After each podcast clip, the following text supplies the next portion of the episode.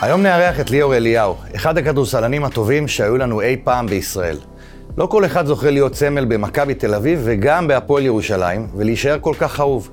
אבל עם זאת, במהלך תקופת הקורונה, הפרישה שלו עבה מתחת לרדאר. ליאור יספר לנו בפודקאסט על היום שאחרי, ואיך לדעתו צריך לנהל קריירה של כדורסלן מבחינה מקצועית ומבחינה פיננסית. ליאור ישתף אותנו במחשבות כיצד ניתן לשפר את המעמד של הכדורסלן הישראלי, יש לו הרבה מה להגיד בנושא. ליאור יספר לנו על החזרה המפתיעה מספרד, לאחר שנגע כבר בפסגה. קיבל חוזה עתק והוביל את טאו ויטוריה לאליפות נגד ברצלונה, כשהוא קולע 18 נקודות במשחק המכריע. גויאבה, ומתחילים.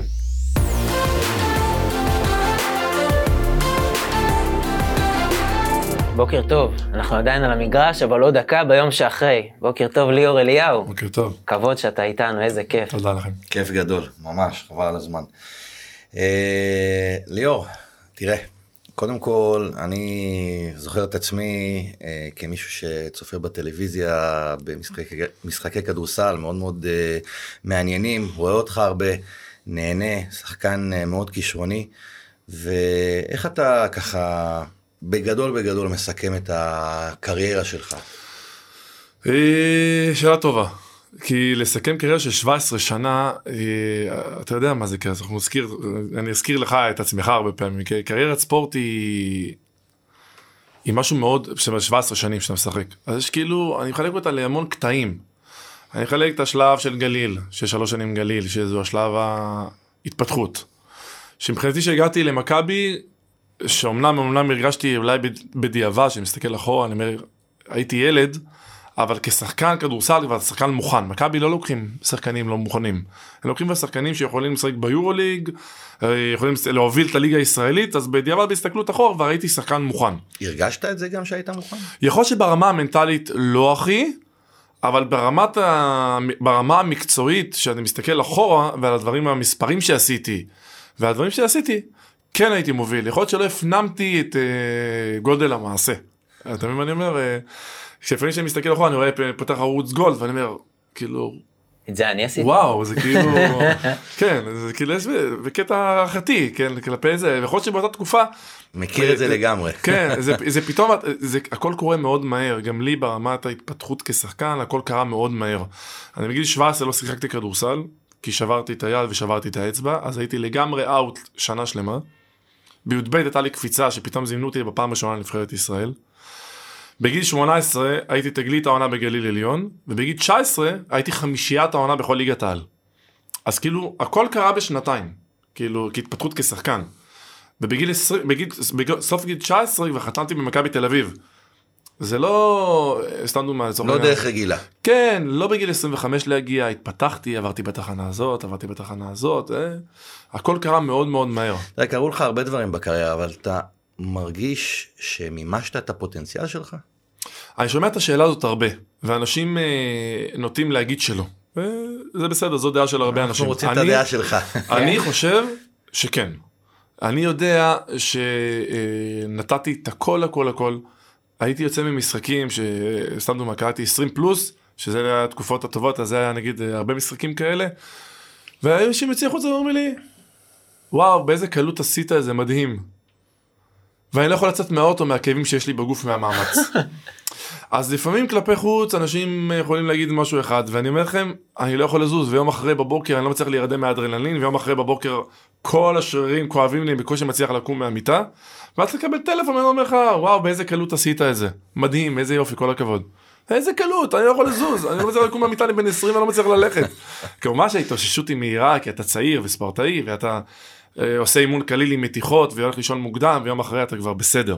אבל עדיין, המאמץ הפיזי הוא מאוד גדול, המאמץ המנטלי, שאנחנו בטח נדבר עליו בהמשך, הלחצים האלה, אני זוכר את עצמי, שדווקא שהיה לי איזה ערב ששתיתי עם חברים, אחרי שחתנתי במכבי.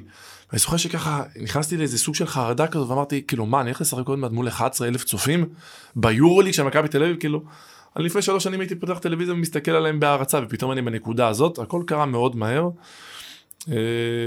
וזה לא פשוט להתמודד עם זה, אז לגבי הזה נקודות, ואז היה מכבי תל אביב, ואז להיות זר בספרד, ואז עוד פעם חזר למכבי תל אביב, ואז המעבר להפועל ירושלים, שהוא היה שינוי מאוד מאוד גדול, גם בפן האישי וגם בפן התפיסתי. אז יש פה הרבה אלמנטים, יש הרבה נקודות בקריירה, כאילו, אבל בגדול, אם מסתכלים אחורה לשאלה הראשונה שלך, אני מרגיש לגמרי שמיציתי את מה שאני יכול לעשות.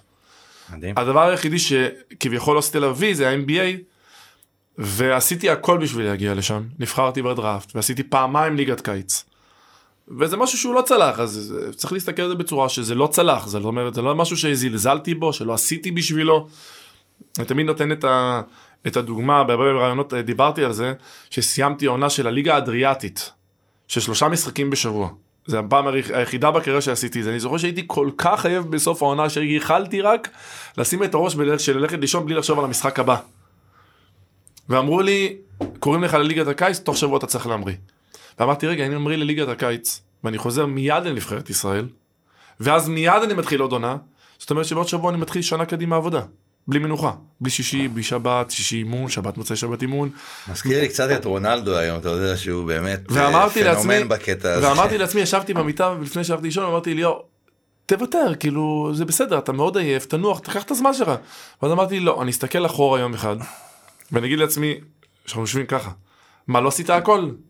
ואני אגיד, לא, אני אגיד שעשיתי הכל, כן יעבור את המכשול הזה, ועשיתי את זה, כביכול, ליגת הקיץ, אנחנו נדבר על זה אולי בהמשך, היא לא בנויה לשחקנים כמוני, אבל אני מהצד שלי, עשיתי את המקסימום. בכנות, אבל היית שווה NBA? אני חושב שבשלבים מסוימים, כן. ול-NBA של היום? אני לא רואה כמעט. לא, הוא מאוד... הוא השתנה. הוא השתנה. על אתלטיות, לאו דווקא ביגמן ש... כן, הוא השתנה, אבל אני חושב שאולי כליאה בחוץ באותה תקופה לא הבאתי, אבל הבאתי דברים אחרים. יכול להיות שלסגנון משחק ספציפי למאמן כזה פחות, ולמאמן אחר יותר. אני חושב שבאותה תקופה ראיתי הרבה שחקנים מאירופה שהולכים ל-NBA, שאני לא הרגשתי פחות טוב מהם. אז... אבל אתה יודע, ה-NBA זה משפט על זה, שזה אומר להיות במקום הנכון, בזמן הנכון, זה המון בעניין הזה של ה-NBA. אני לא מדבר על שחקנים שעושים קריירה ארוכה ב-NBA, זה עניין של ההגעה. על להגיע זה, ואז לבסס את עצמך שם, זה בכלל הרבה יותר קשה. תכף נגיע לעניין של הדראפט, אבל קצת מבחינתך, עבודה קשה או כישרון, מה מנצח מבחינתך? כי אתה מדבר פה על העבודה. צריך פה שילוב, ואני חושב שלהגיע לרמות הגבוהות, אין פה, אתה לא יכול לעשות את זה בלי עבודה קשה. אני חושב שאחד הדברים שלי כשחקן, כהתקדמות, יש פה משהו שאני לא דיברתי עליו, אנחנו מדברים על עבודה קשה.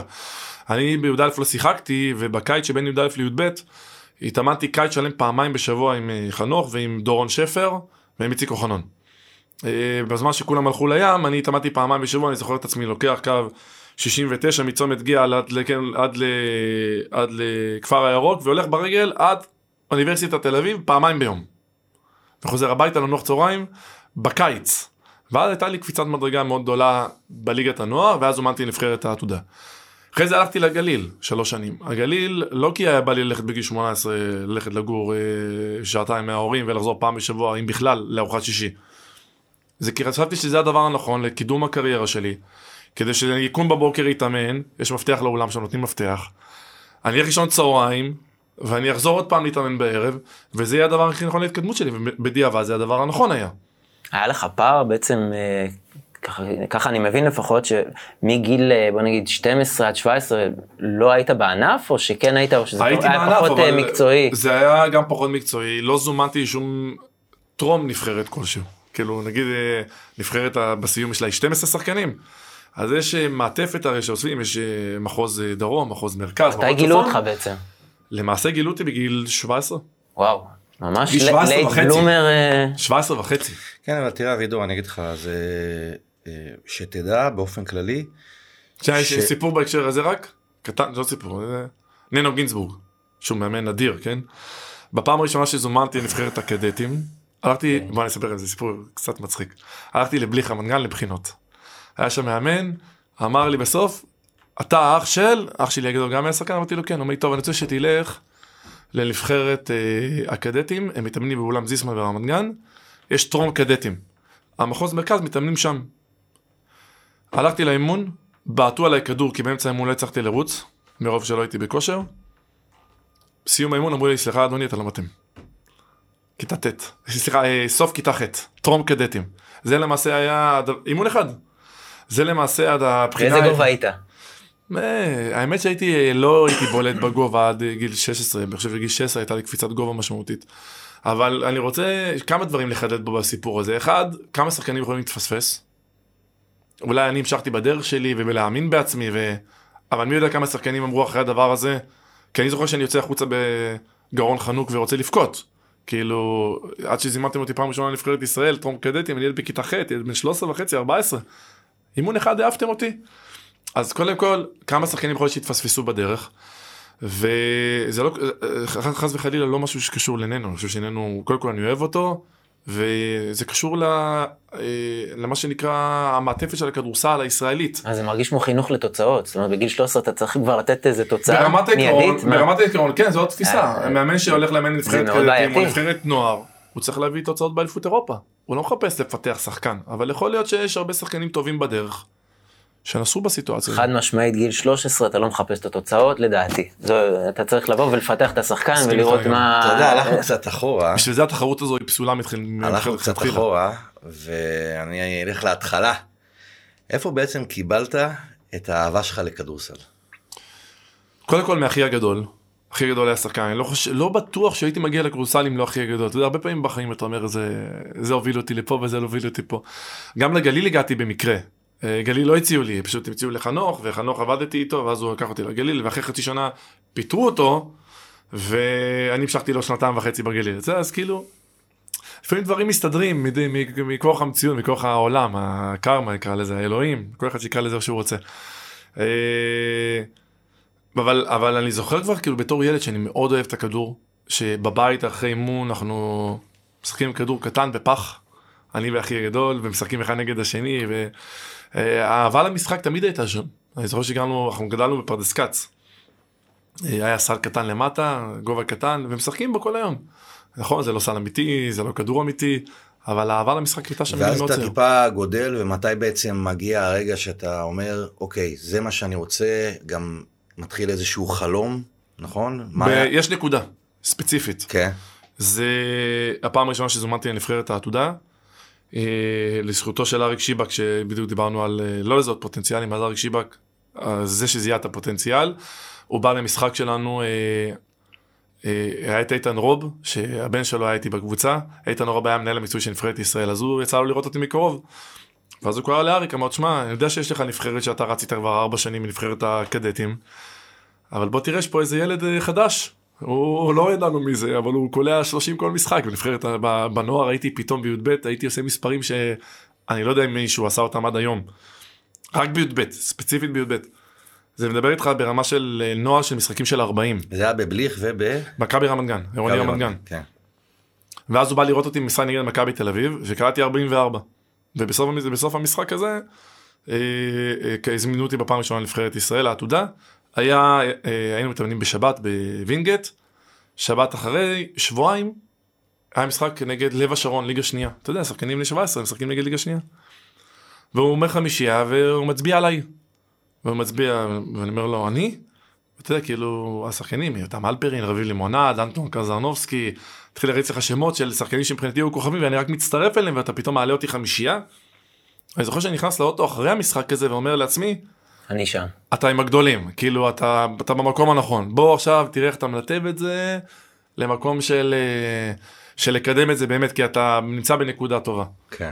אבל החוסר ביטחון הזה, שעוד סיפור מצחיק, שלא סיפרתי אותו אף פעם, עד המנהלת נבחרות, יש איזה סיפור שהיא אומרת, אני לא זוכר את זה, זאת אומרת, אני זוכר שבאתי, שאלתי אותה איזה משהו, אני לא זוכר בדיוק, שיום לפני הנסיעה, על אליפות אירופה, הרי מודיעים תמיד ביום האחרון 2 שמודחים. אתה יודע, תמיד יש את 8, 9, 10 שהם בטוחים, ואת 1, 2 שמתנדנדים, לא יודעים אם זה 1, 2 האחרונים. אני אומר לה, תגידי, את יודעת אם אני טס מחר או לא? ואני אומר לי, ליאור, על מה אתה מדבר? אתה בחמישייה, אתה לא משנה בחמישייה, ואז כזה, אני קולט שאני בחמישייה בכלל, ומה אני בכלל חושש לא לטוס, כאילו... תמיד כאילו כמה חוסר ביטחון היה בגיל 17.5. זה מה שקורה שמגיל 17 פתאום אתה מגיע לחמישייה הראשונה במכבי, תוך 2 אז אתה אולי לא בפוקוס, אבל באמת זה מטורף. מה שרציתי לומר מקודם גם זה שתדע שאחוזים גבוהים של כאלה שמשחקים בנבחרות, לא מגיעים להיות שחקני כדורסל בשתי הליגות הבכירות בישראל. ולמה זה? יכול להיות מכל מיני סיבות, יכול להיות גם שאתה יודע, פתאום שאתה עולה ומגיע לנבחרת, אז אתה מרגיש כזה שהנה זהו, עשית את שלך, ואז אתה מוריד הילוך, ושמה מתחילה בעצם הירידה. אז אני חושב שזה דווקא, איך אומרים, לא, אני לא בטוח שזה היה קורה לך, אבל זה אולי קרה לך לטובה, שהגעת בזמן הנכון, ברגע הנכון לפי דעתי. זה, מה שאמרנו לגבי ה-NBA, זה נכון לכל דבר בחיים לפי דעתי. כן, לגמרי. פשוט בקנה מידה מקומי, אתה יודע, זה יותר פשוט, אם אתה שחקן טוב להתפתח. ב-NBA, יש המון דברים שצריכים לקרות בשביל להגיע. אני שניסיתי באמת להגיע ל-NBA, כבר הייתי שחקן יקר בקנה מידה אירופאי גם, אז השכר מינימום היה... אתה אימדת את עצמך בעצם לדראפט, ב-2006, נכון? כן. אוקיי, זה לא היה מוקדם מדי? בדיעבד כן, זה לפני שהלכתי למכבי, כי אני אז בתור שחקן שהגיע למכבי, אמרתי, רגע, סיימתי שם עונה ממש טובה בגליל, הייתי חמישיית העונה, מלך הסלים הישראלי, אם אני לא טועה גם הייתי שחקן העונה, אבל לא תפוסתי במילה או משהו בסגנון, ואמרתי, רגע, עכשיו אני הולך למכבי, אני ספסלו אותי. איך אני הולך לדרפט אחרי שספסלו אותי בקבוצה? ואז הלכתי לדרפט, בדיעבד, אם הייתי הולך אחרי השנה הזאת, השנה הראשונה שלי במכבי, שהייתה שנת פריצה מבחינתי ביורוליג, עם ספחיה, שפתחתי חמישייה, והיה לי משחקים מדהימים. זו הייתה נקודת. ללא ספק הייתי נבחר גבוה בדרפט. ללא ספק. חד משמעית.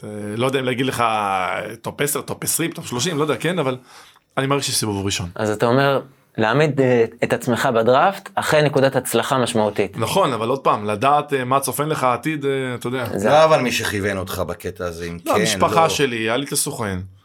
אבל לא, אתה יודע, מישהו ברמה המקצועית שעכשיו יגיד לי, זה נכון, כי ככה וככה וככה.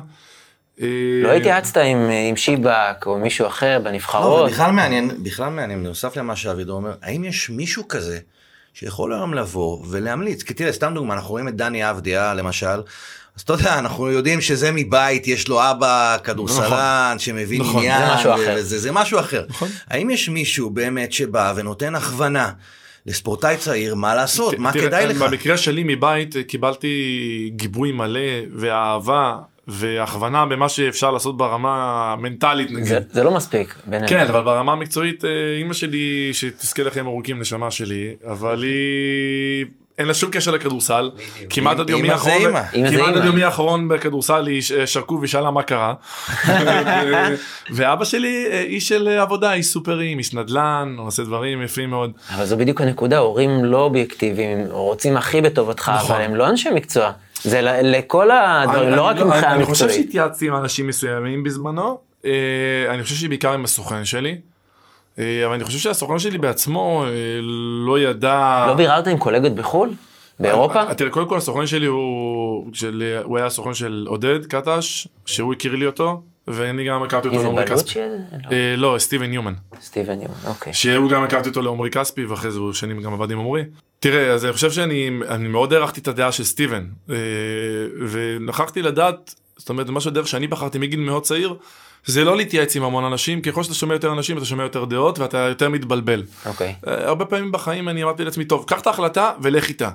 כאילו, יכול להיות שהיא תהיה טעות בדיעבד, יכול להיות שהיא תהיה דבר נכון, ויגידו, וואו, איזו החלטה. תראה, אפשר לא יודע מה, החלטה כזאת או אחרת. גם יכולתי להיבחר בדראפט,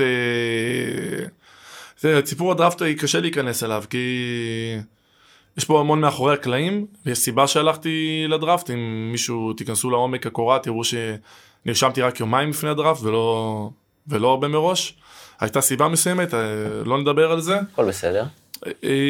וזהו, ואנחנו, מהבחינה הזאת, סיפור ה-NBA מסתעף אחרי זה. אני נבחרתי לשחקן יקר, היו קבוצות שרצו, הבחירה שלי למעשה הייתה בטרייד, זאת אומרת, יוסטון שבחרו אותי, אבל הבחירה עצמה הייתה של אורלנדו. אורלנדו בחרו אותי בטרייד ליוסטון, יוסטון עצמה שילמה, לפי מה שהבנתי, $400,000 על הבחירה, וזה הפך אותי לשחקן יקר גם מבחינת החוזה שלי באירופה, וגם מבחינת זה ששילמו על הבחירה שלי, ואז קבוצות שבאותה תקופה היו הרבה שחקנים בשכר מינימום של $300,000-$400,000, ופתאום אני מרוויח כפול מזה ברמת המינימום, ועוד הקבוצה דורשת סכום יציאה. זאת אומרת שמכבי הייתה צריכה לשלם עכשיו בערך $400,000 כדי להביא אותך לישראל? לא, NBA זה ישות נפרדת. NBA זה שונה, זאת אומרת, הזכויות שלי כשחקן ב-NBA שייכות ליוסטון. אוקיי. במכבי זה לא... מאוד מזכיר לי פשוט הסיטואציה שלך מול ים הדר, שכאילו, האם להעמיד את עצמי, כן או לא. וזה נקודה מאוד מעניינת, כי ים הדר סופר מוכשר. אם אין לך חוזה מובטח, אני לא ממליץ. לא ממליץ ללכת. אבל יש משהו מאחורי קליים, נספר אחרי זה, לא למצאים אותי. תשמע, אנחנו נדבר אחר כך באמת על מכבי והפועל, אבל בוא נדבר רגע על היום שאחרי. אני חושב שאחד הדברים שהכי מוזרים לי, כי עוד פעם אתה בכל זאת היית שחקן מוכר, זה שלא שמענו על הפרישה שלך. כאילו, אתה יכול לספר ככה מה קרה, מתי זה קרה? קודם כל ברמת ההחלטה, היה רגע מאוד ספציפי, אני שברתי את האצבע, בפברואר עם אשדוד, הקבוצה הייתה במצב לא טוב, אני ידעתי שאם אני חוזר זה לחודש אחרון של העונה. פברואר 20? פברואר 20. כן. ידעתי שאם אני חוזר זה למעשה לחודש אחרון של העונה. והקורונה דופקת בדלת בדיוק. וכן, ואז הפסיקו, ואז התחילו לדבר על מתווה של חזרה ללא קהל, כשהתחילו לדבר על הדבר הזה, זה כבר הבנתי שאין סיכוי שאני חוזר, אני לא אחזור לתקופה קצרה. והחלטתי שאני פורש, ואז אמרתי טוב, אני אעשה מסיבת עיתונאים. תראה, כששחקנים בלבל מסוים פורשים ועושים מסיבת עיתונאים, לרוב זה הקבוצות מארגנות להם, ואני הייתי באותה תקופה שלא ידעתי מה קורה עם אשדוד, מה קורה איתם, קבוצה ירדה ליגה, לא רציתי, מה זה לא רציתי? הפועל ירושלים לא הייתה עושה לי זה, כי כבר עזבתי, מכבי תל אביב מן הסתם לא תעשה, כי כבר 7 שנים לא הייתי במועדון, ואז פתאום נקלעתי לסיטואציה שאני זה שצריך לארגן את מסיבת העיתונאים הזאת. ואמרתי, טוב, לא עכשיו, עוד מעט. מה עם איגוד הכדורסל? אז זה היה דיבור עם איגוד הכדורסל, שהם איזה שארגנו את זה. ואז הייתה קורונה. כן, דיברתי אז עם ינקלה בן שושן, אמר לי, תבוא, נעשה לך למעלה, נארגן לך את הכל, נעשה לך כיסאות, נעשה לך כיבוד. באמת האיגוד בקטע הזה דחף. ואמרתי לו, טוב, נעשה. ואז עוד פעם היה דיבור על איזה סגר נוסף, ואז אמרתי, די, אני מוותר על זה. יבוא יום, מי שידע ידע, מי שלא ידע לא ידע, לא צריך לעשות מכל דבר מסיבה. כנראה שהיקום בדרך שלו אומר לי, יאללה, תשחרר מזה.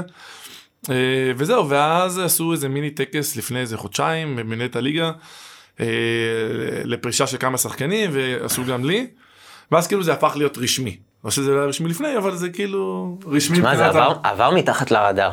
כן, ואז אמרתי טוב, בשביל לעשות איזה סדר, ואז כאילו די הרבה אנשים פנו אליי, ששמעו על הטקס הזה, אמרו לי מה, כאילו פרשת, אבל לא פרשת, וזה, טוב אני אעשה סדר, אני אמרתי אני אעשה איזה 2-3 רעיונות בפרישה, ונעשה סדר בעניין הזה, שידעו שפרשתי, מן הסתם לא כולם ראו את הרעיונות האלה, לא בערוץ 5 ולא בזה ולא בזה, אבל בסדר, מי שראה ראה, מי שלא ראה לא ראה, צריך להמשיך בחיינו, אי אפשר לחזור אחורה, מסתכל לעשות מסיבת עיתונאים אחרי שנה, שנה וחצי שאתה לא משחק, זה לא בא בחשבון, זה נראה מגוחך, ואני המשכתי.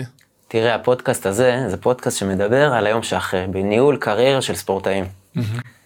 איזה כלים אתה מבחינתך קיבלת ליום שאחרי בהיותך שחקן? טוב, תראה, אני אגיד לך משהו שאני בנקודה האישית, קודם כל, שחקנים שמשחקים ברמה שאני הייתי, אני כמעט הייתי אירופה לאורך כל הקריירה. קשה לעשות, לפתח את עצמך ברמה האישית למשהו נוסף, שאתה משחק פעמיים בשבוע. קשה מאוד. אגב, מעט מאוד... חשבת על היום הזה? בכדורגל זה כמעט ולא קורה, העונה האירופאית היא מאוד קצרה, וזה מסתיים מאוד מהר, ואני רוצה שהם משחקים פעם בשבוע. ובכדורסל יש 2, 3, 4 קבוצות, שאתה מסתכל על הפועל ירושלים ומכבי תל אביב, זה הקבוצות שבאמת משחקות לטווח הארוך. הרבה. כן, זאת אומרת, 12, 13, 14 משחקים באירופה. ומכבי יכול להיות גם 15, 16, אם אתה מגיע לפיינל פורים. ותוסיף לזה את נבחרת ישראל, שיש לך עוד 6-7 משחקים, ואתה יוצא 20 פעם מהארץ בשנה. להגיד לך שיש לך כוח לעוד ללמוד משהו, או לפתח זמך במשהו, אין לך. ואתה רואה גם שזה לא קורה לאף אחד. עכשיו מה שנשאר הוא, שחקנים שלא נמצאים ברמה הזאת, שבעצם זה רוב השחקנים. הם כן מצליחים לעשות הרבה פעמים את השילוב הזה, יש הרבה שחקנים ששחקים פעם בשבוע, אפילו בליגת העל. שיהיה זמן. כשאתה עושה אימון אחד ביום, אתה לא טס, משחק אחד בשבוע, יש לך זמן לפתח את עצמך, ומי שלא עושה את זה, זה דבר שהוא נורא. לא פחות מנורא. ועושים את זה? עושים את זה. אנשים הולכים ללמוד? כן. אנשים עושים אפילו קורסים עסקיים? כן, עושים קורסים עסקיים. שמע, אתה מתאמן פעם בשבוע, פעם ביום. ויש מלא זמן פנוי. נכון, אפילו נגיד יש לך פעמיים בשבוע דאבל. הדאבל בדרך כלל בבוקר הוא קליל יותר. אז נגיד באימונים של הדאבל אתה לא דוחף מבחינת הלימודים. אתה יודע, נותן לעצמך לנוח צהריים והולך לאימון בערב כמו שצריך. בסופו של דבר זה הקריירה שלנו בכדורסל. אבל כן, יש לך 3 בקרים בשבוע, יש לך משחק שאחרי זה יום חופש, יש לך זמן לפתח את עצמך. מי שרוצה לעשות את זה ולא משחק פעמיים בשבוע, יכול לעשות את זה. יש לי שאלה ככה, תראה. ספורטאים, בטח בלבל שלך, בלי בושה אפשר לומר את זה, מרוויחים כספים לא מבוטלים ברמה של מנכ"לים של חברות ציבוריות. והרווחת את זה ביושר. היית מוכשר והיית תותח וזה מדהים. השאלה איך התנהלת לאורך הקריירה? תראה, אני אגיד משהו בדבר... ברמה הפיננסית. כן. היית בזבזן, היית משקיע, היית חושב על היום שאחרי. אני, ככל שאתה מרוויח יותר, אתה מבזבז יותר. אני זוכר שחתנתי בגליל והרווחתי 8,000 שקל בתור שחקן בהתחלה, אז בזבזתי 4,000. מה שהרווחתי 20,000 שקל, בזבזתי 10,000. מה שהרווחתי יותר, הרגשתי שכאילו ככל שאתה עולה יותר, אבל מגיע איזשהו שלב נקודה בחיים, שיש לך אורח חיים מסוים, ואתה צריך להבין שיום אחד, שהוא הגיע, לפני 1.5 שנה, אתה לא מקבל כסף יותר. אני דווקא, הייתה לי את ההבנה הזאת באמת בזכות, יש לי אבא מאוד מעורב, וגם אמא מאוד מעורבת, שתמיד דאגו לי, יש לי משפט שסבתא של אמא שלי הייתה אומרת לה, והיא העבירה את זה הלאה, מה שנקרא חינוך לדורות, תשמור כסף לבן ליום שחור. זה תמיד היה, תשמור כסף לבן ליום שחור, תשמור כסף לבן ליום שחור, זה היה ריטואל בבית.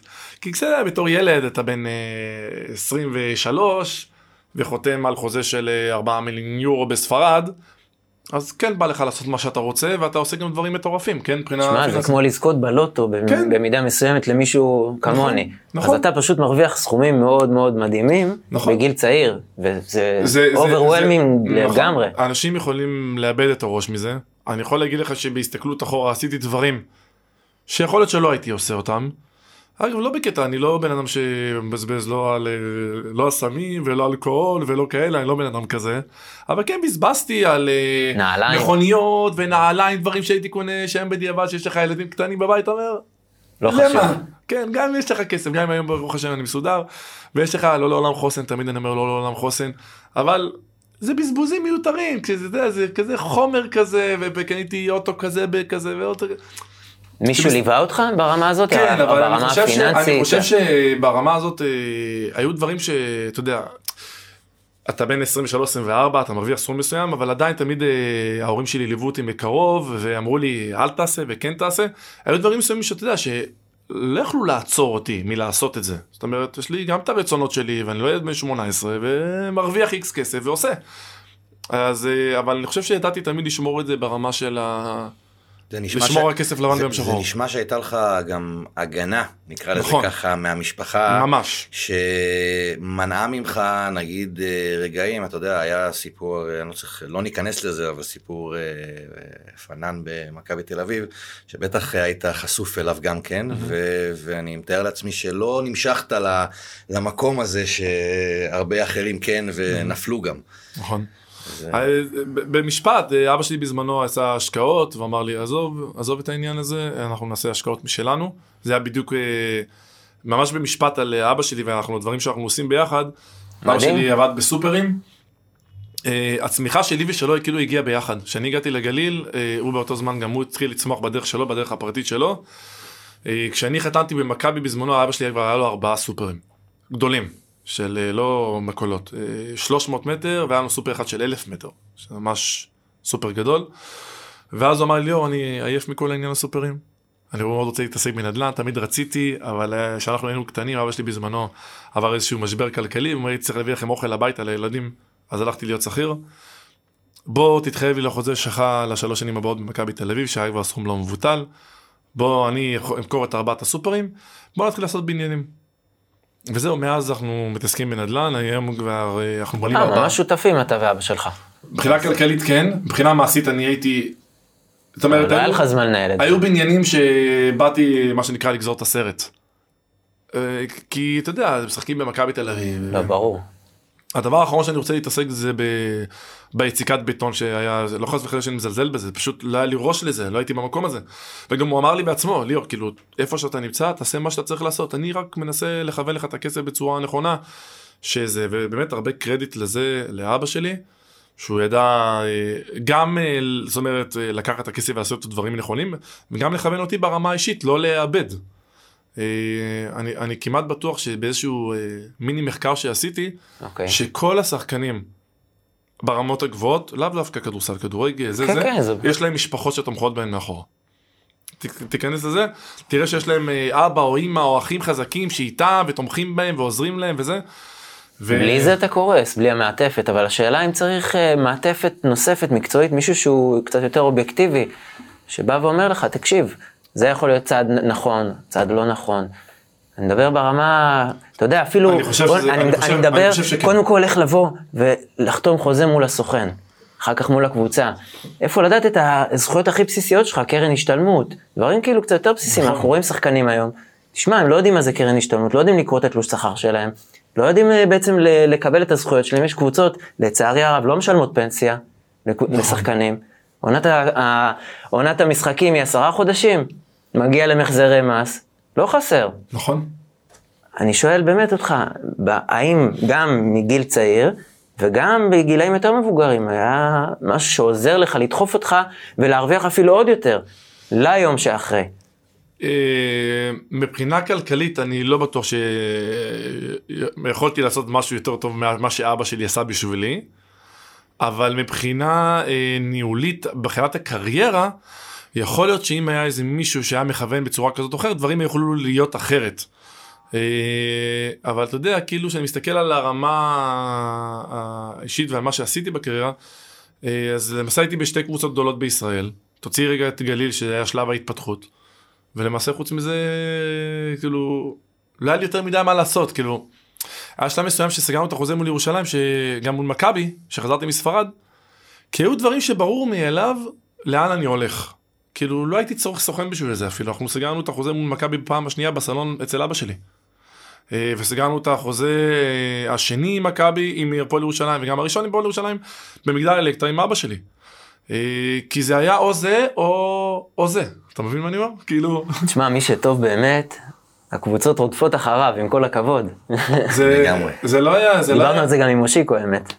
זה לא היה כאילו אופציות אחרות. זה היה, כמו שאמרתי, או זה או זה. זה מצחיק שאומרים את זה, אבל כן. או כן כן, או כן כן. אבידור, אני רוצה לשאול אותך שאלה. שוט? כמה אתה מכיר, בעולם אפילו, סמלים שהיו... גם במכבי וגם בהפועל, וזה מצחיק אפילו להגיד את זה. וזה עבר בגרון. זה עבר בגרון, כן. אתה מכיר דבר כזה? אני לא מכיר הרבה, אבל אני יכול, ככה מחברים והכל, יש הרבה הערכה לך גם בצד של מכבי וגם בצד של הפועל. אתה הבאת, היית הכישרון המיוחד במכבי, ובהפועל באת ממקום של מנהיג, ולקחת את הצעירים ואת הקבוצה על הכתפיים. בגדול, כשדיברנו על ההגעה שלי למכבי, שאם לא ידעתי ברמה המנטלית הייתי מוכן, אז לפועל ירושלים הגעתי ברמה המנטלית, נקרא לזה בסי. גיל 27, אחרי חוזים גדולים, אחרי 7 שנים ביורוליג, אחרי שנת ניסיון בספרד, המון המון ניסיון כבר, זאת אומרת, הגעתי לירושלים כשחקן בשל, ושאתה מסתכלת גם על גיל ועל רמה מקצועית, גם סוג של סי. זאת אומרת, ירושלים... מסתכל רגע על הכובע של ירושלים, נהנתה ממשהו שלא יודע אם היא ציפתה לו. וגם אני מהצד שלי, זה כאילו היה החיבור שלי עם ירושלים. הרי אם אתם זוכרים, מחתנתי בירושלים בנובמבר. לקח לי זמן להקל את הרעיון שאני עובר לירושלים אחרי 6 שנים במכבי. גם הוא צריך לבלוע את הגלולה הזאת. תראה, ידעתי שזה לשנות פאזה מהמון המון בחינות. אתה יודע, הרעיון לפעמים לוקח זמן להקל. ככה אני אומר, לאו דווקא אני אומר את זה על הרבה דברים. שאתה הולך לקנות איזה משהו, ואתה אומר, וואו, יקר, לא רוצה לקנות. אז אתה בטוב, אני רוצה לקנות אותו. אבל הוא ככה עולה. אז אחרי יומיים אתה מבין שככה עולה, ואתה הולך לקנות אותו. זה נכון על הרבה דברים שזה... אז לפעמים לוקח זמן להקל רעיון. בפגישה הראשונה ישבתי מירושלים, בפגישה השנייה, בפגישה השלישית, פתאום באמת הבנתי ש... החבר'ה האלה שם, אורי אלון וחומסקי וגיא הראל, שבנו שם את הדבר הזה, אני קורא לזה, את הפועל ירושלים מחדש, זה באמת הפועל ירושלים מחדש, ואתה עושה סיבוב לירושלים, אתה יכול לראות את הארנה הזאת שנבנית שם, שזה חתיכת הצגה. אתה אומר, רגע, בוא תיפתח. נפתחתי, וזה אחד המהלכים הכי טובים שעשיתי כשחקן. אתה חושב סליחה, ההישג מול הפועל, ההישג האליפות והפועל, זה מבחינתך ההישג הכי משמעותי בקריירה? הכי משמעותי לא, הכי משמעותי אליפות ספרד, שלא מדברים על זה, אבל מבחינת הישג ספורטיבי, תראה, לנצח את ריאל מדריד ב5 משחקים, ואת ברצלונה שהיא אלופת אירופה 3-0, אז הוא הישג ספורטיבי הרבה יותר גדול מכל הישג שאתה עושה, שאתה לא מסתכל על זה. ועוד לקלוע במשחק האחרון 18 נקודות. משחק גמר, אתה יודע, שמע, אבא שלי בא למשחק הזה במיוחד עם העורך דין, יוסי גייר, אתה בטח מכיר את גייר. אבא שלי בא למשחק הזה במיוחד עם גייר. ברוטשילד. אז זהו, אז הוא בא למשחק הזה במיוחד. אתה יודע, עד היום שאנחנו לפעמים נפגשים, הם מריצים את החוויות שהם כצופים הרגישו, כאילו אומרים לי, תשמע, זה לא היה דבר כזה. כל העיר הייתה, אני, נרס לי הטלפון לפני שנתיים, אז אין לי סרטונים, אבל העיר היא 250,000 איש, ובכיכר העיר לחגיגות הגיעו 50,000 איש. זאת אומרת, חמישית מהעיר הגיעה לחגיגות של האליפות. יש משהו בספרד, הערך הספורטיבי שם הוא אדיר, לצערי אין לנו אותו בארץ, זכיתי להרגיש אותו מה זה. זה בהמון דברים קטנים, וזה גם המון דברים גדולים, זה בתפיסה, זה בהתייחסות לשחקן, זה בשכר, זה בדרך האימון, זה בדרך הספורטיבי, זה בדרך התייחסות של הילדים שאומרים אותך בקניון, זה בדרך, בכל דבר אתה מרגיש וייב אחר, ביחס לספורטאים, אתה... כן, מכיר את ספרד, אבל אתה יודע, נורא מסקרן אותי, באמת, נשמע שזו הייתה אחת העונות המדהימות שיכולה להיות לשחקן... בספרד? ישראלי, בספרד, אתה זוכה באליפות, עונה ראשונה שלך, בדרך כלל אתה יודע, שאתה מגיע לחול, אז לוקח זמן להתאקלם. מגיע גם בנוי, היית בנוי חזק מאוד. כן, לוקח זמן להתאקלם, למרות שעוד פעם, הגעת עם ניסיון יורוליג, אז זה נתן לך את האקסטרה שלך, ואחרי שנה, פתאום אתה חוזר למכבי תל אביב. זה כאילו לא נתפס, לא מובן, כי אני חושב שדווקא, אם מישהו היה לו את הבילדה בזה, זה 10 שנים שאחר כך מובילות אותך גם לריאל מדריד או ברצלונה עצמם, נראה לי, אם היית ממשיך. קודם כל, באותה תקופה לא היינו פחות טובים מהם, גם מבחינת היורוליג וגם מבחינת, כשתסתכל על הקבוצה, על שמות, אז סנמטריו וטיאגו ספליטר ומירזה טלטוביץ' ומרסליניו ארטס ווולטר הרמן וברד אוליסון, זה סוללה של שחקנים שאחרי זה גם הצליחו מאוד, ולפני זה הצליחו מאוד. ופאו ריבאס, ומילטון, תשמע, אתה מסתכל על הרוסטר הזה של השחקנים, תשמע, זה חתיכת רוסטר. תראה, תמיד שמישהו בא אליי בטענה, אני בא אליו, לא משנה בקטע של כדורסל, על הממשלה, על הפוליטיקה, אני אומר לו, אתה צודק, מה האלטרנטיבה? שיש לך אלטרנטיבה, יש לך פתרון, תן לי פתרון, אין לך פתרון, שב בשקט.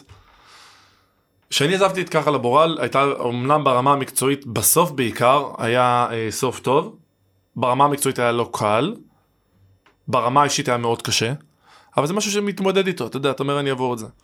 האלטרנטיבה הייתה לחזור למכבי, בקצת פחות כסף, להישאר בקבוצת טופ יורוליג, שבדיעבד גם מבחינת ההישגים שלה באותה תקופה היינו יותר טובים מוויטוריה.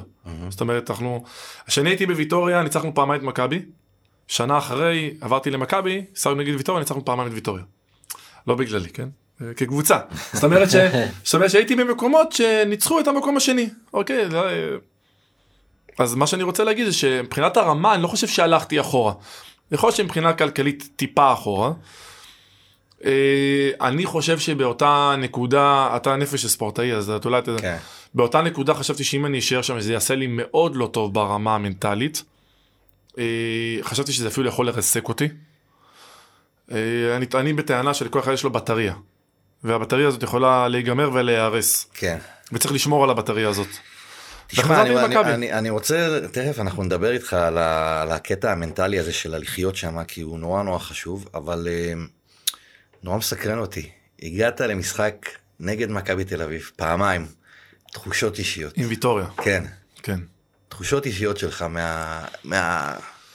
מול מכבי, מול הבית, מול מדינת ישראל, אני בספרד, פתאום אני חוזר הביתה מקבוצה אחרת. קודם כל ידעתי, זה סיפורים מצחיקים ככה ברמת הנפש גם.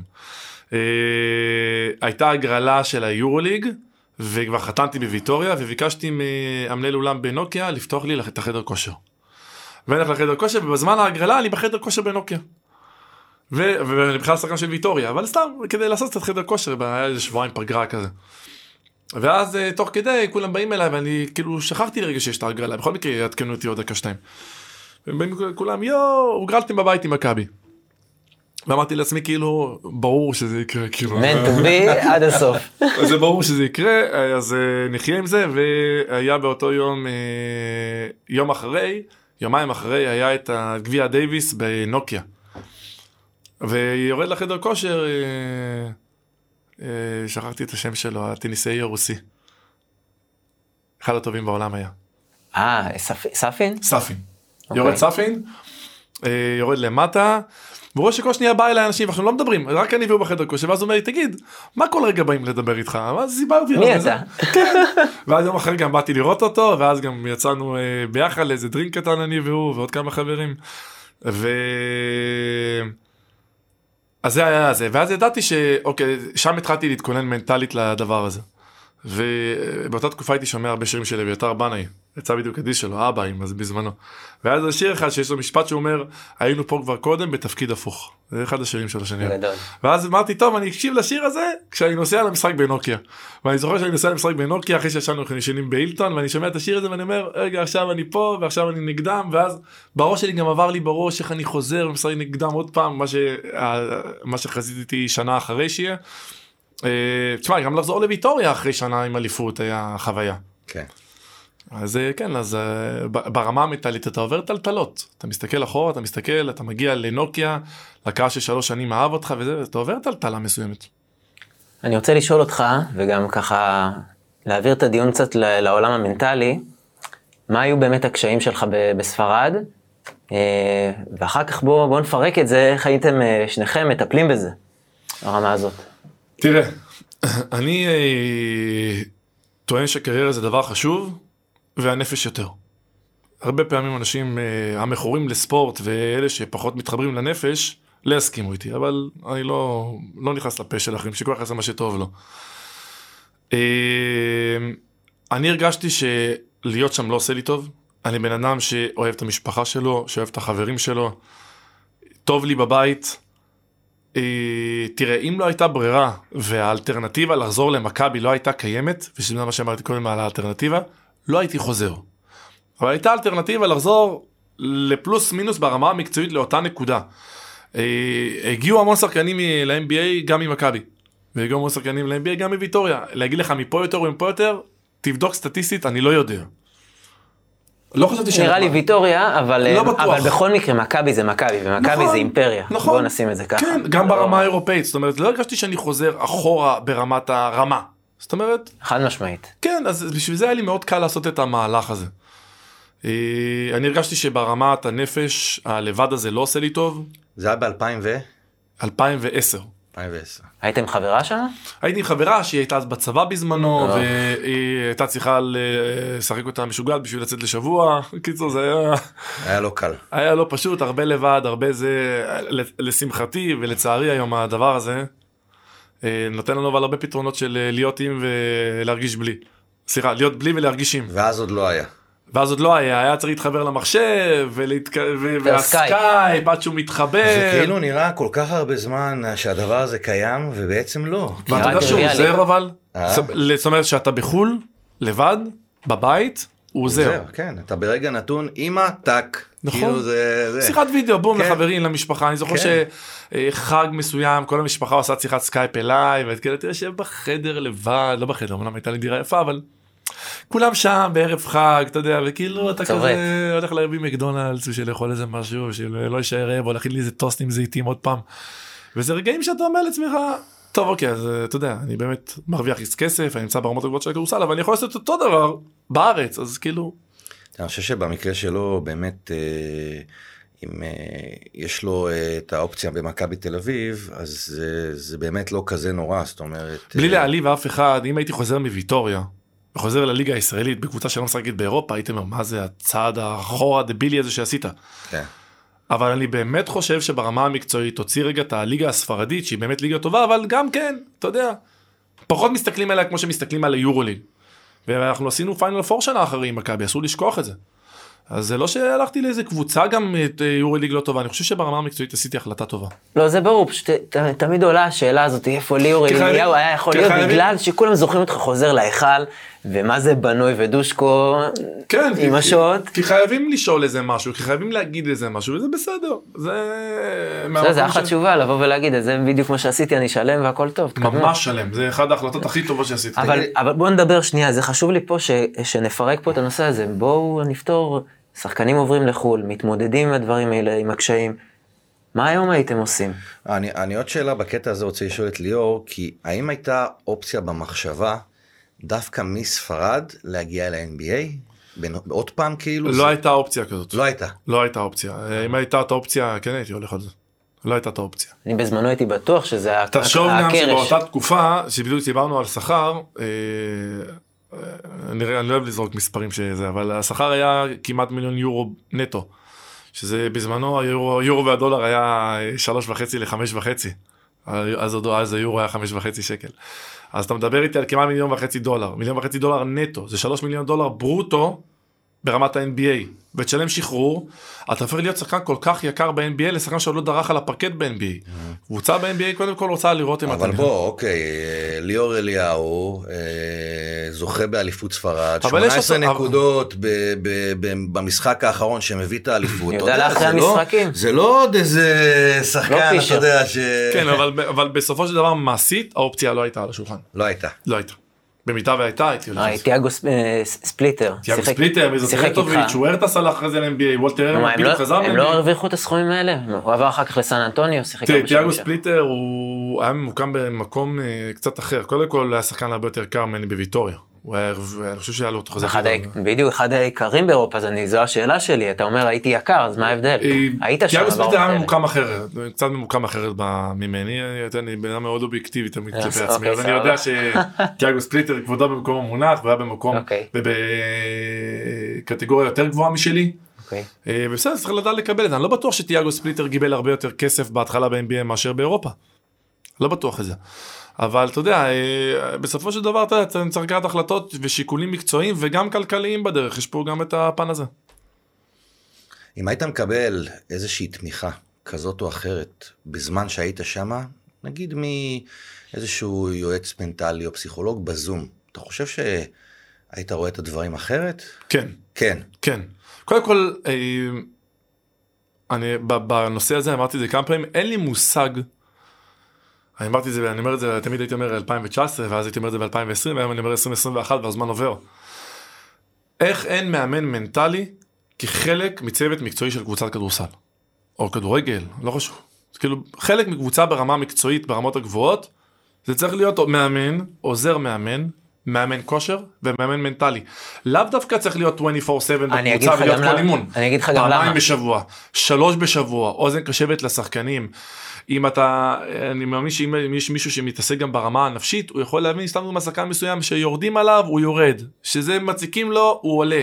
ואז לדעת גם להגיד למאמן, שמע, השחקן הזה ככה, השחקן הזה ככה, גם לפעמים למאמן זה יכול להיות הרבה יותר קל. לא ברור לי איך זה לא קיים. אני לא מצליח להבין. אני אגיד לך גם בדיוק למה. שמעתי גם את מאור בוזגלו בדיוק מדבר על הנושא הזה, למה זה לא עובד. תראה, אני חושב שזה חשוב ברמות מטורפות. הנפש של השחקן, זה יכול לשנות קבוצה. זה הולך ביחד, זה משנה קבוצה, זה יכול לשנות קבוצה. הבעיה שלפעמים, השאלה של מי המאמן מנטלי, של השחקנים או של המאמן, שלא יהיה מצב, זה אמור להיות מישהו שהוא איש סוד. זה איש סוד אמור להיות. הוא צריך להיות של הקבוצה. המאמן המנטלי צריך לדעת להיות בין הטיפות, ולשחק עם כולם. הוא צריך לדעת מה להגיד למאמן, הוא צריך לדעת מה להגיד למאמן כדי לא לפגוע בשחקן, ומה להגיד לשחקן כדי שהמאמן אמר שלא לפגוע במאמן, הוא צריך לדעת לשחק בין כולם, לאיך להביא את הקבוצה לרמה הכי גבוהה שיש, ושכולם יהיו בסדר עם כולם. זו עבודה לא פשוטה. אבל זה תפקיד שצריך להיות, חד משמעית. הוא חד משמעית צריך להיות, הוא חייב להיות, זה חייב להיות חלק, לא ברור לי איך קבוצות עם תקציב של $5 מיליון, $6 מיליון, $20 מיליון, לא שמות עוד 10,000 שקל או 15 או 20,000 שקל, המאמן מנטלי. אני גם חושב שצריך מישהו שגם ברמה הפיננסית, מטעם הקבוצה שייתן כמה טיפים כדי להתנהל, כדי לא לזרוק את כל הכסף. רואה החשבון של הקבוצה, צריך לתת גם לדעת טיפים לשחקנים. חד משמעית, אני מסכים איתך. אני יכול להבין מאיפה זה בא לו גם השאלה הזאת, כי כשאני הגעתי לספרד ב-2002, בראסינג סנטנדר הצנועה, אפשר להגיד, היה פסיכולוג ספורט. שליווה את הקבוצה. ונכון, כמו שאמרת, הוא לא היה שם 24/7. הוא לא צריך להיות. אבל כן. הוא צריך להרגיש את האווירה. בוויטוריה היה? את מי? מה זה? בוויטוריה היה. לא היה. לא היה. אוקיי. לא היה. נראה לי שבכדורסל זה אפילו נכנס טיפה אחרי כל הנושא הזה המנטלי, אבל לגמרי, לגמרי, לגמרי שחקנים צריכים את זה ברמה הכי גבוהה שיש. מסכים. לגמרי. אני מסכים, אני באמת חושב גם שזה משהו שיכול לעשות טוב לקבוצה עצמה, לא רק לשחקנים.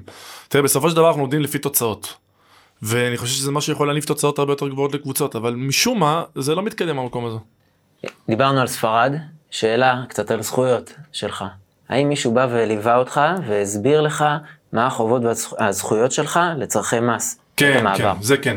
העורך דין שלי הוא ספץ בדברים האלה, אז בזמנו אנחנו פחות עובדים ביחד כי הוא מתעסק יותר בספורט, אבל הוא הבין את הדברים האלה, הבהיר לי בדיוק, גם כשיצאתי, החוזה היה במיוחד ל4 שנים, כי ידענו אז בזמנו, עכשיו זה עלה ל5 שנים, אבל בזמנו זה היה ל4 שנים קלנדריות, שאתה סופר את 4 שנים האלה, ואז יכול לחזור בלי לשלם מס, תושב חוזר למעשה. זה 7 שנים צריך. 4 שנים אתה נחשב תושב חוץ. נכון. 7 שנים, תושב חוזר. 10 שנים, תושב חוזר ותיק.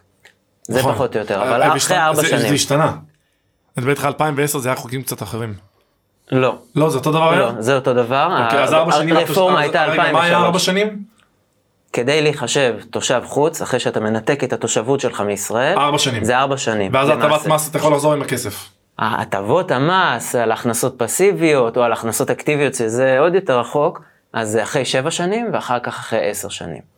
השאלה מעבר לזה, שחקן היום, ודרך אגב, יש בדיוק עכשיו רפורמה חדשה במיסוי הבינלאומי, שבא ואומרת, יש סעיף בפקודת מס הכנסה, שמדבר על מס יציאה. זאת אומרת, שאתה בא ומנתק תושבות.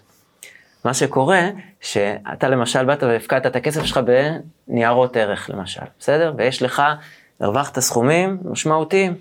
היום יש משהו ממש חדש שרוצים, זה עדיין לא עבר בחקיקה, אבל זו הרפורמה שמס הכנסה רוצה להעביר, שלמעשה, אם יש לך מעל 3 מיליון ש"ח של נכסים כאלה, אז אתה כבר צריך לתת הצהרת הון ב-day one, שאתה מנתק את התושבות, אוקיי? שכבר ידעו, מה שקורה שהמס יציאה, אתה עשית את עליית ערך בזמן שאתה בישראל, ואז ניתקת התושבות, וישראל לא נהנית מהמס.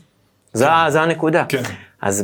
והיום, הסעיף מאפשר דחייה של המס, ואז אין לו שיניים. היום אומרים לך, וזה מה שרוצים לשנות, שמי שמעל יש לו 3 מיליון ש"ח, שהם נמצאים בהשקעות, אז או שאתה מפקיד ערובה על הכסף כבר, בעצם מחזיקים אותך חזק. וזה חשוב שידעו גם היום, שאתה עובר לחול, יש לך גם את החובות שלך, ושתדע איך אתה מתכנן את זה. כן. נורא חשוב, וגם חתמת על 4 שנים, זה מצוין. קריירה של ספורט, אתה יכול להרוויח סכומים משמעותיים, ולפתח אפילו עסקים בחול. יש כדורגלנים, ליאור רפאל ואשתו, יש מנהלת עסק לתכשיטים. תשמע, הוא כבר 10 שנים, וזה לא חייב בדיווח. כן. דברים שחייבים להבין ולהכיר אותם. נכון. קצת גלשנו לעולם הכלכלי, אבל אתה יודע, עכשיו אנחנו נמשיך קצת טיפה עם המיסים. זה חלק משמעותי. נמשיך קצת עם המיסים, אבל אני רוצה את ליאור אליהו, אולין, כדורסל ישראלי. יש פה בעיה שאני רואה אותה של היעדר שוויון, אפליית מס. ספורטאי ישראלי, יש בכלל כל הבעיה של צביון ישראלי, אני רואה את מכבי ואת הפועל השנה, קשה לי להתחבר, זו האמת. אני פשוט לא רואה ישראלים שמשחקים על הפרקט, והאם האפליית מס הזאת היא שספורטאים זרים מרוויחים סכומים יפים ומשלמים רק 25% מס, הורגת אותנו? תראה, אפליית המס הזאת הייתה קיימת גם בתקופה שלי. אז קשה לי לבוא ולהגיד שזה זה, כי שום דבר לא השתנה בנושא הזה. כאילו, על פניו זה חלק מה, אתה מבין? אבל זה לא מה ש... אני חושב שמה שהשתנה בעיקר זה, ולצערי, זה אני רואה את זה, אני מרגיש את זה, זה התפיסה של ההנהלות, והצוות המקצועי, המאמנים, לגבי השחקן הישראלי. אני אגיד משהו כאילו שזה, במקום שיתייחסו למקומיים טוב יותר, ולזרים פה טוב, כאילו, אתם מבינים לו? אני לא אומר לא להתייחס לזה פה, אני אומר להתייחס, תמיד אני אומר, תתייחסו שווה לכולם. אבל התחושה היא הפוכה. ואני יכול להגיד את זה מהרבה שיחות עם שחקנים ישראלים. הם מרגישים שלזרים מתייחסים טוב יותר, ולישראלים פחות טוב. שלא נדבר על הטבות המס, שבאמת הן בעייתיות לישראלים. אבל התחושה הכללית והרווחת היא שיש איזושהי אפליה הפוכה. תראה, שאני שחקתי בהפועל תל אביב והצלחנו באירופה, אז אני יכול להגיד שהאידיאל זה שיהיה שוויון בהכל בין הישראלים לזרים, ואז זה יצר אצלנו תלכיד של קבוצה מטורפת שרצה... אגב, זה לא מגיע מהשחקנים עצמם. כן, כן, ברור. זה מגיע מזה שפשוט מתייחסים אליהם טוב יותר, מהירים להם פחות, נותנים להם לעשות חופש יותר, שזה כאילו לישראלים נכנסים יותר. אני מעריך שאולי השחקנים של עכשיו פחות הסכימו כדי לא לצאת נגד ההנהלות ולא לשמע קטרנים, אבל אני מאמין שאם תדבר עם הרבה שחקנים ישראלים מהעבר, הם הרגישו, הם יגידו לך את מה שאני מרגיש לפחות. זה מוזר, כי דווקא בנבחרות אני כן רואה איזשהו שינוי. נבחרת זה משהו אחר. כן, אבל אתה יודע, עדיין אתה רואה שהוא שינוי. נבחרת ישראל, לפחות העתודה, הקדטים זכו לאחרונה להצלחות מאוד מאוד מאוד מאוד יפות, כן. ואתה רואה שיש בסיס טוב להמשך, ועדיין כאילו בקבוצות קורה משהו אחר. נכון. תסתכל על זה, סתם דוגמה, אנחנו זכינו במקום שני באליפות אירופה. אנחנו באותה שנה, היו 4, 5, 6 שחקנים ששיחקו דקות משמעותיות בליגת העל, זה לא קורה. וחלק מהעניין זה גם מספר הזרים שעלה, היחס, אולי גם איפשהו אולי גם הרמה הכללית של הנוער באירופה, אפילו ירד קצת, יש איזה תיאוריה כזאת שאולי לא נכונה, שהרמת הכדורסל הכללית בארצות הברית עלתה, ובאירופה ירדה. ואתה רואה את זה, האמריקאים הרבה פעמים נראים טוב יותר על המגרש, אבל אני חושב שגם מפספסים פה גם הרבה בדרך, ישראלים, אירופאים, תקרא לזה שאתה רוצה, מפספסים פה בדרך. יור, מה היית עושה בשביל לשנות את זה? אתה, אם עכשיו היו נותנים לך את המושכות, מה היית עושה בשביל לשנות את זה? שהשחקן הישראלי יהיה בפועל. בתור מה לשנות המושכות? לשנות שהשחקן הישראלי יהיה במקום קצת יותר גבוה, ויהיה יותר נוכח, ואז יעלה גם את הרמה של הישראלים. 4 זרים בקבוצה, לא יותר, ושמתוך 4 זרים הייתי ממשיך עם החוק הרוסי, ש2 ישראלים חייבים להיות על המגרש, זה היה מכריח מעשית. אגב, יש משהו שהרבה לא הסכימו איתי, בטח האלה עצמם, מתוך 4 זרים, מתאזרח נחשב זר. הסיפור הזה, הסיבון הזה של ההתאזרחות, לכל אחד שסבתא שלו עשתה פעם פסח, אני לא מתחבר. אני חושב שמתאזרח צריך להיקרא כזר, אלא אם כן הוא מוכיח והוכיח שמרכז החיים שלו הוא פה ויהיה ככה, אבל זה לא נכון, רובם יום אחרי תשים בדיוק כמו כל הזרים בחזרה לבית שלהם, ואנחנו נשארים פה עם הרבה ישראלים שבלי עבודה. יש כאלה עם צלב, ואז מוכרחים שהסבתא שלהם, כאילו הכל מהצד של האמא, ואז חוק השבות. אז העניין הזה, לפי דעתי גם צריך להיות, אז להגביל את 4 זרים לקבוצה, ו3 זרים משחקים, ולתת במה לישראלים. ואתה יודע, אני אומר, אין חכם כבעל ניסיון, זה נכון גם למגרש. תן לשחקנים דקות מגרש, תן להם את הביטחון, משחק אחד, במידה ושחקנים טובים, כן? אני טוען שיש משפט שאני אומר, כישרון אי אפשר להחביא. מישהו טוב, תתן לו לשחק, הוא יהיה טוב. ליאו, כאוהד, אני בסוף רוצה לראות אותך, את כספי, את שפר, קטה, שאתה יודע, את הישראלים, לשם אני מתחבר יותר. אני לא בטוח שמה שאתה אומר זה נכון. יש לי שאלה, מכבי תל אביב מוכרת פחות מנויים? תשמע, מכבי זה מותג, וזה משהו שאנשים באים גם להיראות. ישראלי ורבע שמשחקים היום, לי קשה להתחבר. והם מוכרים מנויים, אני אומר לך כמו מים. אז מה שאתה אומר אולי זה נכון למספר ישראלים מסוים. לא בטוח בכלל, כמו שהיה לפני כמה שנים שהיו קצת יותר ישראלים. מעשית מוכרים את הכל. בעונה האחרונה של כספי, ממש לפני הפציעה, אני חושב שהיה חיבור מאוד גדול למכבי. היה איזה משהו כיפי באווירה לראות את מכבי, ופתאום חייב להגיד, אני כאוהד מהצד. שאנחנו כקבוצה שמשחקים 3 משחקים בליגה האדריאטית, 3 משחקים בשבוע, ובקבוצה יש את פניני ואת יוגב ואת טל בורשטיין ואותי, אני הרגשתי ממש טוב בקבוצה. הרגשתי שאנחנו קבוצה של ישראלים שמחוזקת על ידי זרים, ולא קבוצה של זרים שמחוזקת על ידי ישראלים. אני קופץ מהקורסה, כשאני רואה אותך דופק את הדנק. פחות שמישהו זר, מה לעשות? זו האמת שלי לפחות. נכון, אני איתך לגמרי, אתה משכנע, אתה משוכנעים. אבל בגדול... מכריח ששני ישראלים ישחקו. בגדול שאתה מסתכל על זה, במגרשים, הקהל מצביע בהרגעות שלו כרגיל. אז ההנהלות אומרות, עולה לי זול יותר. ברגליים זה לא מפריע. והפליית המס, מה היית עושה איתה או שלא? כי זה בסופו של דבר להביא זרים כדי, אתה יודע, להביא אותנו לאירופה. האינסטינקט שלנו אומר, בואו תיישרו קו, או שתורידו לשחקני כדורסל ישראלים, גם 25%. אין לך הבדל בין... ואז תקדים, ואז פתח לצרות. ואז רגע, בואו נוריד, בואו נעלה ל-50% לזרים כמו ישראלים, ואז זה גם תקדים, וזה גם פתח לצרות. מבחינת זה, אין לך מה לעשות פה עם זה. אין לנו מה לעשות פה, אנחנו צריכים להבין, יש דברים שהם מעבר לכדורסל, יש דברים שהם מדיניים, שהם פוליטיקה, שהם יותר גדולים מליגת העל בכדורסל סלש כדורגל. ליאור, אמרת שאתה יותר לא מקשר את עצמך לכדורסל. כן. אבל האם בעתיד היית רואה את עצמך, עושה איזשהו משהו? לא פוסט את האפשרות הזאת. אתה יודע, אחרי כל כך הרבה שנים, הייתי צריך את הזמן כזה לעצמי, אבל אני יכול להגיד שהיום אני קצת יותר מתעניין, יותר רואה, עדיין מרחוק כזה. אתה יודע, לפעמים לוקח זמן לרעב, לחזור ולזה, אבל אני נותן לזה לעשות את שלו. אתה חושב שליאור אליהו יכול לתת לחבר'ה צעירים מהניסיון שלו, מהקריירה שלו? בהחלט, תראה, תלוי גם מאוד בבן אדם. הילדים בגיל העשרה, נגיד ילדים שהייתי, נגיד, עובד איתם, הרבה פעמים בטוחים שהם יודעים הכל, אתה מכיר את זה, הם צריכים מאוד להיות פתוחים לעניין של לשמוע מאחר.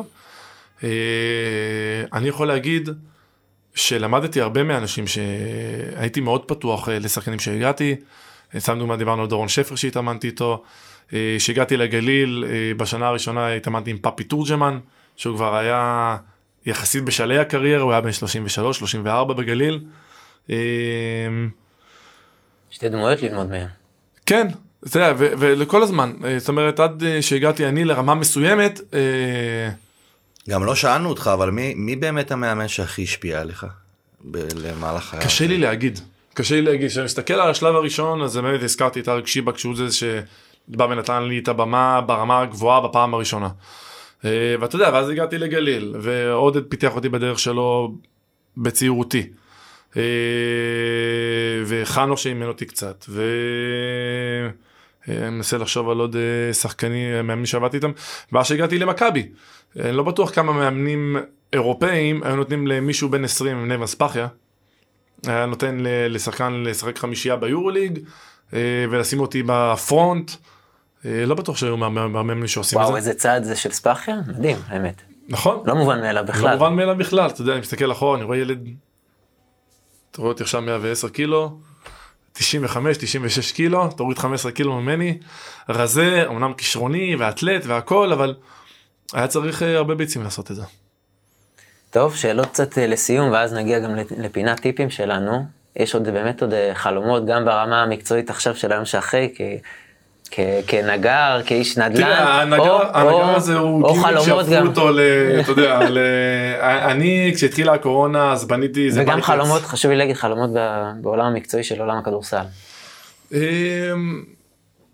תראה, העולם הכדורסל כרגע אני לא בפנים, אז קשה לי להגיד לך מה החלום שלי, ולהגיע לרמות הגבוהות של מאמן, צריך לעבור, לשתות הרבה... איך נקרא לזה? סיד בדרך, ולבלוע אותו, ושהוא יתקע לך, להיות מאמן, כל המאמנים שעבדתי איתם, תמיד אמרו לי, אל תעשה זה לעצמך. אז אני נזהר. צודקים. אז אני נזהר. תראה, אבל מצד שני, אתה יודע, לפעמים גם הקושי הזה, הוא אתגר שנותן לך את האתגר לקום בבוקר, ולהילחם בו, ולפצח אותו, ולשבור אותו, ולהגיד, ניצחתי אותו. והקושי הזה הרבה פעמים הוא אתגר, הוא מעניין. מדהים. אנחנו מסיימים תמיד עם פינת טיפים, אז אנחנו רוצים כמה טיפים שלך. אתם לי או אני לכם? אתה לקהל שלך. עכשיו אתה לקהל.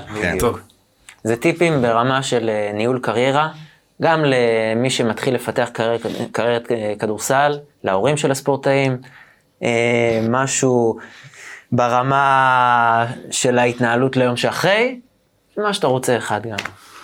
תראה, ברמה של היום שאחרי, דיברנו על זה, אם אתה יכול לפתח את עצמך ברמה שכלית, לעשות משהו שאחרי, ואתה יכול לפתח את עצמך תוך כדי הקריירה, תנסה למצוא את הזמן לעשות את זה. ברמה הכלכלית, אני תמיד טוען, יש לי שכל אחד יבחר לעצמו, זה כותרת, כן? איזה אחוז מסוים מהכסף שהוא מרוויח, שאותו הוא מבזבז ונהנה ממנו, ואחוז מסוים שהוא שומר בצד. תראה, אי אפשר לבוא להגיד לבן אדם שהרוויח בתחילת קריירה 5,000 שקל, והוא בזבז 3,000, והוא הרוויח 3 שנים אחרי מיליון יורו, אז תמשיך לבזבז 3,000 שקל. זה לא הגיוני. לא. אבל כן צריך להגיד לו, תשמור איקס כסף בצד, כי יום אחד גם לא מרוויחים את זה, וגם כי זה הדבר הנכון לעשות.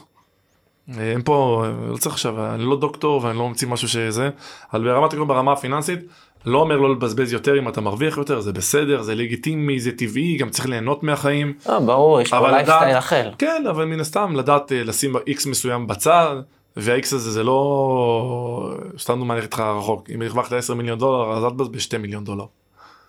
אז כמה שאתה צריך ברמת ההנאה שלך, ברמת הזה, בגבול הטעם הטוב, ולהמשיך הלאה. מה ברמה מקצועית אישית? אני חושב שקודם כל אולי לשים סביבך אנשים ברמה המקצועית.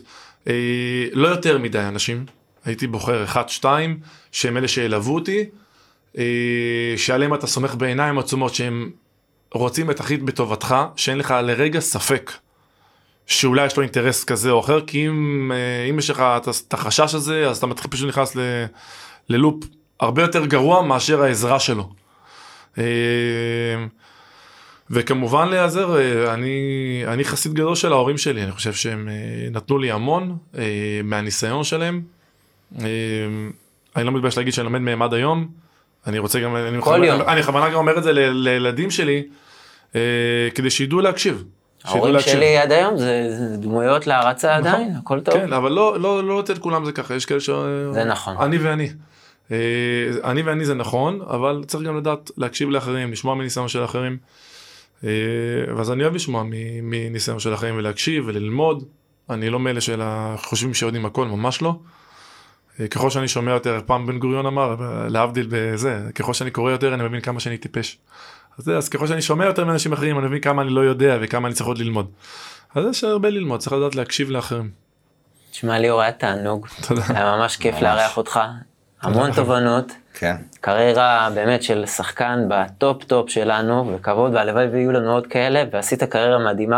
יהיו עוד, אני בטוח שיהיו עוד. ברור לי שיהיו עוד, תמיד יהיו. זה תקופות כאלה, וזה דור כזה שגדל יותר, ודור שגדל פחות, אני חושב שגדל לנו עכשיו דווקא דור מאוד כישרוני, אנחנו רואים את זה גם בהצלחות הנבחרת, יהיה בסדר. תנו להם לשחק, בדיוק, תנו להם לשחק ולפרוח, אני רואה שפתאום נמרוד לוי בגליל, עושה דברים מאוד יפים, אני רואה את רומן סורקין שבדרך שלא מצליח איך שהוא ישתלב במכבי, לא פשוט, יש הרבה...